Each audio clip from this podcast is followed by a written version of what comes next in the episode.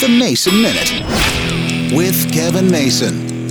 Over the last couple of days, many of my friends in the northern states finally getting their first snowfall of the year. And it's funny to watch them talk about it on Facebook or on Instagram or wherever it is, and how beautiful the snow is and how much they enjoy the snow. I've known a lot of these people for a long time, and I know by the time spring rolls around, they won't be enjoying the snow as much. There is something mystical, magical, and special about that first snowfall of the year, especially if it's not too heavy. It's pretty to watch it, and the street lights and how it twinkles, and well, it gets old very quickly. My wife talks about the fact she wouldn't mind moving back and seeing snow. She doesn't mind it as much as I do. I've seen enough snow for a lifetime. Having spent a few years in Wyoming, and of course our decade plus in Northeast Ohio, where you deal with lake effect snow every year, I know we'll see some snow here in Nashville. But if we do, we'll have at least one bad snowfall or maybe just a few small ones, but just enough to be annoying. I don't mind not seeing snow anymore. No, I don't want to go so far as to move to Texas or Florida or anything like that to get fully away from the snow. There's nothing pretty about it to me.